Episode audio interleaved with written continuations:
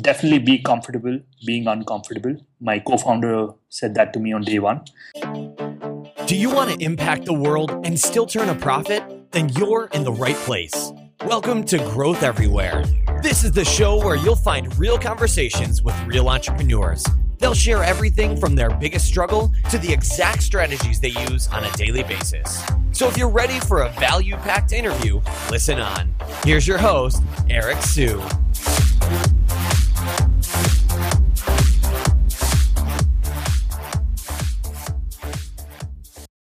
How many of you have experienced making a bad hire or had bad hires on your team? I personally lost over eight hundred forty thousand dollars on just one bad hire alone. So that's why I'm doing a free class called The Five Secrets to Avoiding Bad Hires That Can Cost You fifty thousand dollars Plus Each. All you need to do is to text bad hire, spell it out, B A D H I R E, to three three four four four. That's double three, triple four, and you'll be registered. I'll see you there. Hello, everyone, and welcome to this week's edition of Growth Everywhere, where we interview entrepreneurs and bring you business and personal growth tips. Today, we have Sohin Shah, who is the co-founder of iFunding, which is one of the leading real estate crowdfunding platforms in the world. Sohin, how are you doing today? I'm doing well, Eric. How are you? Good, good. So why don't you talk a little bit about your background and what you guys do? Sure. So I am the co-founder of iFunding, uh, which, like Eric mentioned, is one of the leading real estate crowdfunding platforms in the world. Uh, my partner and I, we started the company about three years ago. And back then, if you Googled real estate crowdfunding, you'd probably get no results because um, th- this concept didn't exist back then. Uh, and so we took on the, the grunt work of uh, defining this industry and identifying a solution to, to the challenge that most accredited investors face, which is investing directly into real estate, um, not through REITs, but, but, but direct investments. And today, uh, fast forward three years, we have originated just north of forty million dollars uh, through different fundraisers on our platform. And uh, we... J- We just successfully raised a seed round for two million dollars uh, last month. All right, perfect. And what do revenues and number of users look like today? Just ballpark for revenues. Um, I think revenues are close to half a million dollars. And uh, we have just uh, north of seven thousand accredited in- investors signed up on our platform. Awesome. And what is an accredited investor in your definition on your platform? Uh, it's someone who who's made at least two hundred thousand dollars over the past three years, okay, or has made um, at least three hundred thousand dollars as joint sp- income with their spouse over the last couple of years. Ah, so this um, is more like the standard uh, type right, of definition, right? Right. So, uh, or in short, you know, a net worth of one million dollars or more, excluding your your primary residence. Got it. Okay. Now, what have, you know, uh, I, I've seen this space. I, I remember looking at, a, even watching an episode of Shark Tank where, uh, you know, people were just, weren't sure about real estate crowdfunding. So what have critics said about uh, companies like yours? Um, so to be completely candid with you, Eric, uh, when we started off, a lot of individuals thought of this as, um, you know, something which would, which would turn into sham and probably never work out. And and I can see their point of view, right? You've, you've never really... Um, come across uh, a company that, that does this successfully. There's no mention of successful exits or returns. And, you know, back then it was a completely different scenario in terms of perception for the industry. What we did well was, you know, we started with smaller fundraisers for single family homes, you know, fix and flips. And uh, we made sure these were shorter term investments, uh, let's say six to eight months, um, got them funded, renovated, sold the assets. And within six months, we returned capital to our investors, which which served as proof of concept to a lot of the early adopters of, of real estate crowdfunding. And they, in turn, spread the word to their friends and family saying, hey, you have to check this out. Uh, companies like iFunding are truly helping me uh, make direct investments, which are securitized because they're backed by a physical asset, as opposed to peer-to-peer lending where, you know, for, for companies like Lending Club and Prosper, they're making unsecured uh, investments into notes. So that's what really helped us get a lot of traction and momentum going. Okay. Now, you know, you guys have a lot of, you know, a lot of accredited investors now. I mean, how did you go about acquiring, let's just say, the first thousand? The first thousand, uh, will, I would say, half of them were through uh, our network. So we, the day we launched, we sent an email to to all our friends and family saying, hey, guys, we've started a new website. Check it out. If you like what we're doing, opt in for our newsletter. Uh, we'll educate you on, on what we're doing. Hopefully you can sign up and convert into an investor as well someday. And then uh, there's a lot of organic growth. It's It's been word of mouth. I, I don't think we spent on marketing at all uh, just until a couple of months ago. So the first thousand users were completely organic. Uh, and it was through events and, and just us writing posts and educating everyone on, on how this works. Okay. And what's, what's what would you say is one unique thing you guys are doing to acquire more customers today? Um, I think uh, the good thing about my company is uh, both founders, which is my partner and myself, have taken on the onus of, of being brand representatives, not just for the company or the product, but for the entire industry. So what we do is um, he does a lot of speaking. I do a lot of writing um, with some of the top publications. And, and we use these outlets as uh, a successful means to get the word out about the industry, about uh, our company, and hopefully uh, entertain interested individuals in learning more about who we are and what we do. Okay. And which outlets are you targeting specifically? Uh, so on a personal front, I have uh, just recently uh, started contributing a lot to Forbes.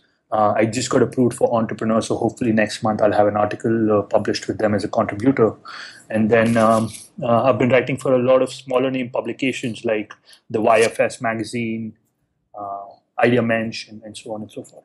Okay. And uh, can you give us an example of, uh, you know, maybe a success story from all the, let's just call it guest posting? Sure. So I had um, just last week, uh, uh, I had my most recent article for Forbes published. And this gentleman reached out to me saying he was very fascinated uh, with, with my uh, story of how I got started and, you know, how the company is growing now. He'd like to explore synergies and, if possible, make an investment into the company. So um, we're still in talks. Hopefully he'll convert into a corporate investor for us. But I think, you know, just, just going out there, trying to brand yourself, being a, an advocate for not just the company, but, but for the work you're doing truly pays off. Uh, because you'll be surprised by who's reading the content. And, you know, um, if people like what they read, they definitely do take the initiative to reach out to you. Got it. Okay. Now, I'm sure everyone in the audience is wondering, you know, how do you get on a, like a Forbes or like an Entrepreneur magazine? I know you're in the Y E C, so they, they help with that. But when you're when you regularly contribute to Forbes, I think there's more of a relationship there, right? So how do you go about doing that? So um, believe it or not, Eric, I have spent almost eight months Uh, writing cold emails and pitches to uh, some of the editors at, at, at these top publications, Forbes, uh, Huffington Post, uh, and um, you know, I've, I've, it's it's always been on deaf ears. Uh, I've been fortunate that some of the most recent individuals to join my company as advisors have done a lot of writing, and also one individual I'd, I'd definitely like to give a shout out to is Jason Saltzman from Alley N Y C. Uh, he recently formed a partnership with Entrepreneur magazine, and uh, he shared some some good tips with me on, you know, how to craft my pitch when I write a cold email to some of these editors. Um, so what was needed, I believe, was just having one good article which could serve as the basis for someone to take take my pitch seriously. And it was it, it was that first article which which was I think produced uh, sorry published in Idea Mensch that got a lot of eyeballs. Uh, it truly showed uh, my entrepreneurial passion and uh, got me some traction and uh, allowed me allowed editors to look at my application seriously. And I was I was fortunate enough to to get some more uh, opportunities to write since then. Okay. And what's your process like? I mean, you're running this company and you're writing often. Okay. I mean, I'm sure you have some type of process for it. So how, I guess, how often are you writing per week and how much is it per week? Um, so I, I believe in what's called work breakdown structure. And what I try to do is every day after I come home from work, or even during my office hours, uh, anything that I learn, I try to make sure I at least note it down, uh, even if in, in just a couple words. And when I come home, if I have the time, if I'm not exhausted, I just try to um, sort of go into details about what my experiences were for the day. And towards the weekend, you know, I'm, I'm I'm fortunate I live by the waterfront. Uh, it's pretty inspiring to to go to the coffee shop and, and expand on those thoughts, uh, which, you know, with time just turn into interesting stories with, that, that I can share in the form of an article or a blog post. Okay. And th- for these posts, I mean, how many words do you think you're writing per post? Um, at least six hundred. I know that most of uh, most of the publications out there have a six hundred uh, lower limit uh, on the word count.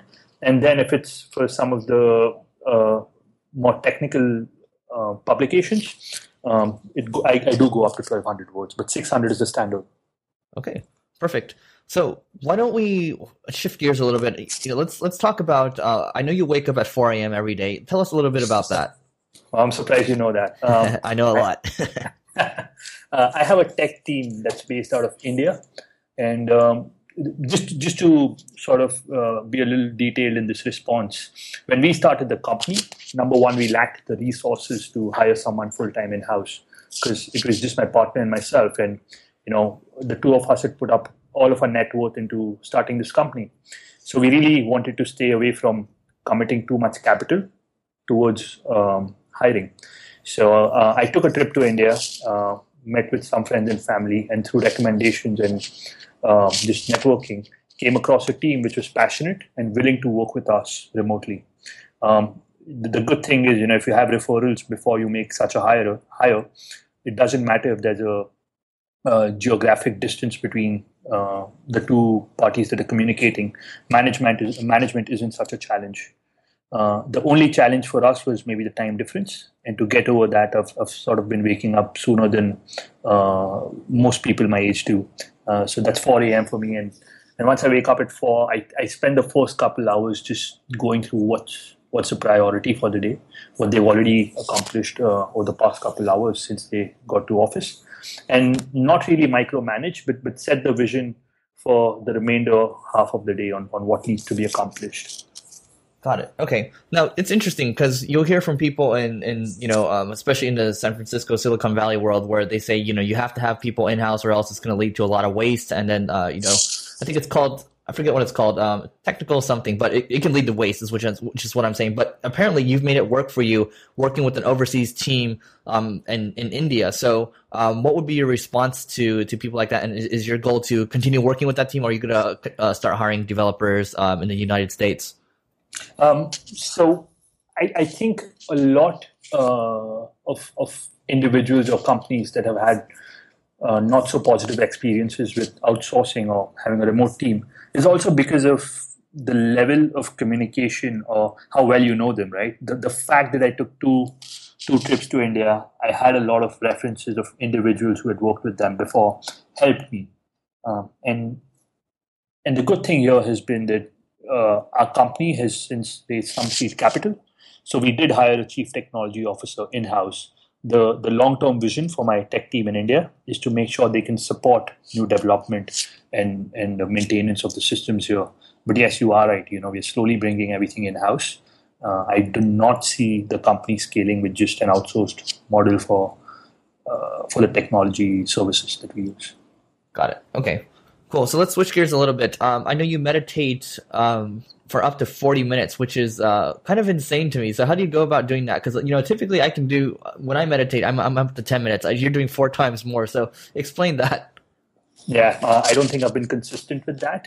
I do it anywhere from twenty to forty minutes, uh, sometimes even longer. The reason for that being, uh, you know, it, I started this company when I was twenty-four, and you know, in the early days, since it was just my partner and myself, it really didn't matter um, how we went through went through the day. But now that we have a team, I think my responsibilities have increased multifold, and the discipline that is expected out of me is a lot more as well. Making sure that, you know, no matter how overwhelmed I might be through, you know, different challenges that the company might be facing, that I might be facing, it's important that none of that uh, is reflected in a negative fashion when I'm interacting with my team.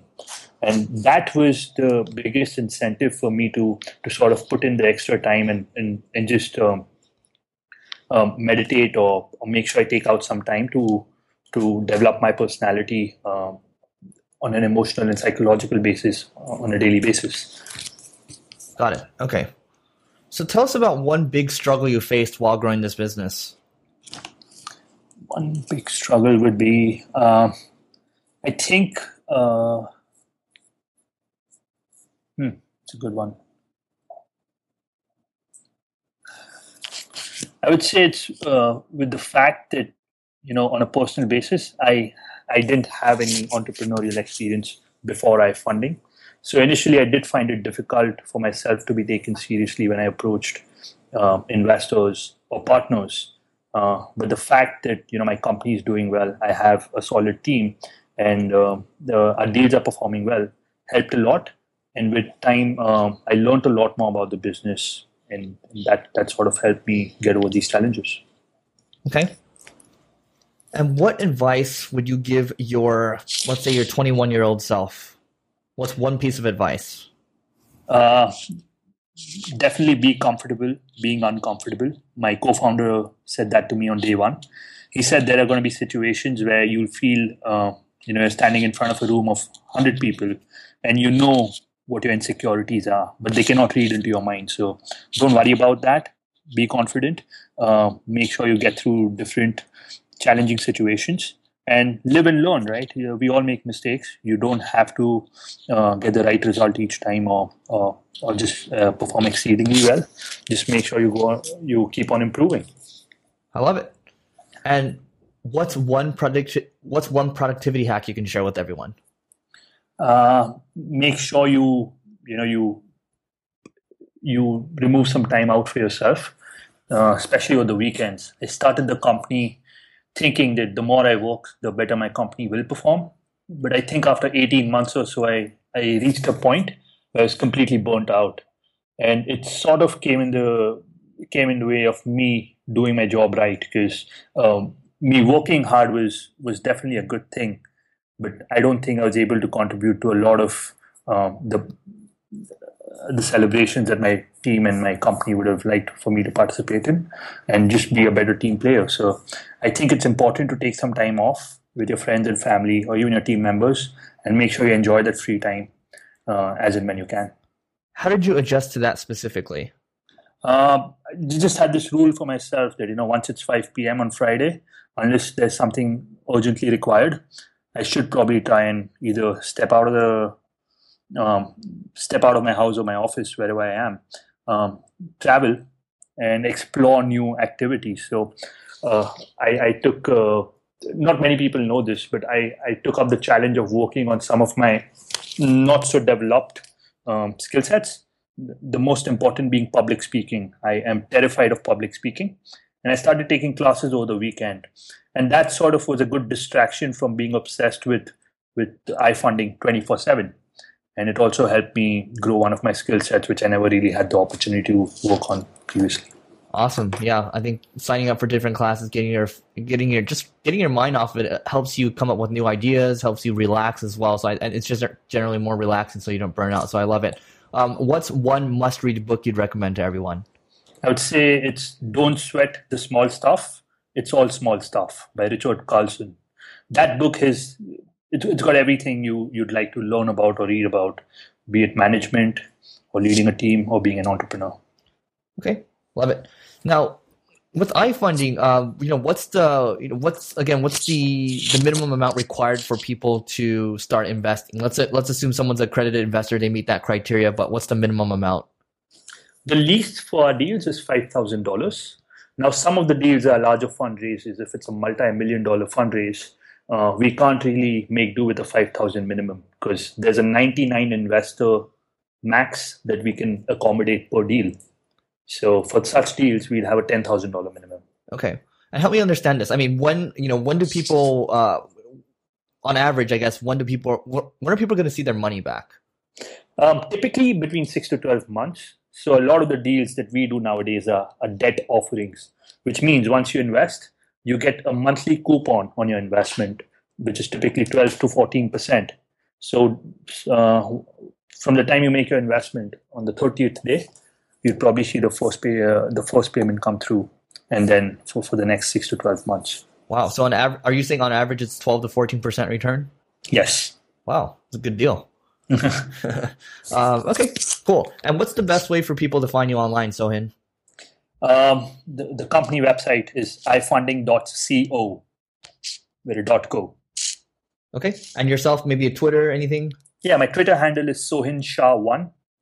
And um, you could also find me on LinkedIn. I'm, I'm pretty responsive to any communication that comes my way. I'm very passionate about startups and would love to help out in any way I can for uh, anyone that has questions. Yeah, that's awesome. I think there's a lot of potential for, for iFunding. So I hope you guys do uh, do extremely well. A lot of good stuff to come. But uh, Sohin, thanks so much for joining us. You know, everyone make sure to check out iFunding. Thank you for this opportunity, Eric. Appreciate it. How many of you have experienced making a bad hire or had bad hires on your team? I personally lost over eight hundred forty thousand dollars on just one bad hire alone. So that's why I'm doing a free class called The Five Secrets to Avoiding Bad Hires That Can Cost You fifty thousand dollars Plus Each. All you need to do is to text bad hire, spell it out, B A D H I R E, to three three four four four. That's double three, triple four, and you'll be registered. I'll see you there. Thanks for listening to this episode of Growth Everywhere. If you loved what you heard, be sure to head back to growth everywhere dot com for today's show notes and a ton of additional resources. But before you go, hit the subscribe button to avoid missing out on next week's value-packed interview. Enjoy the rest of your week, and remember to take action and continue growing.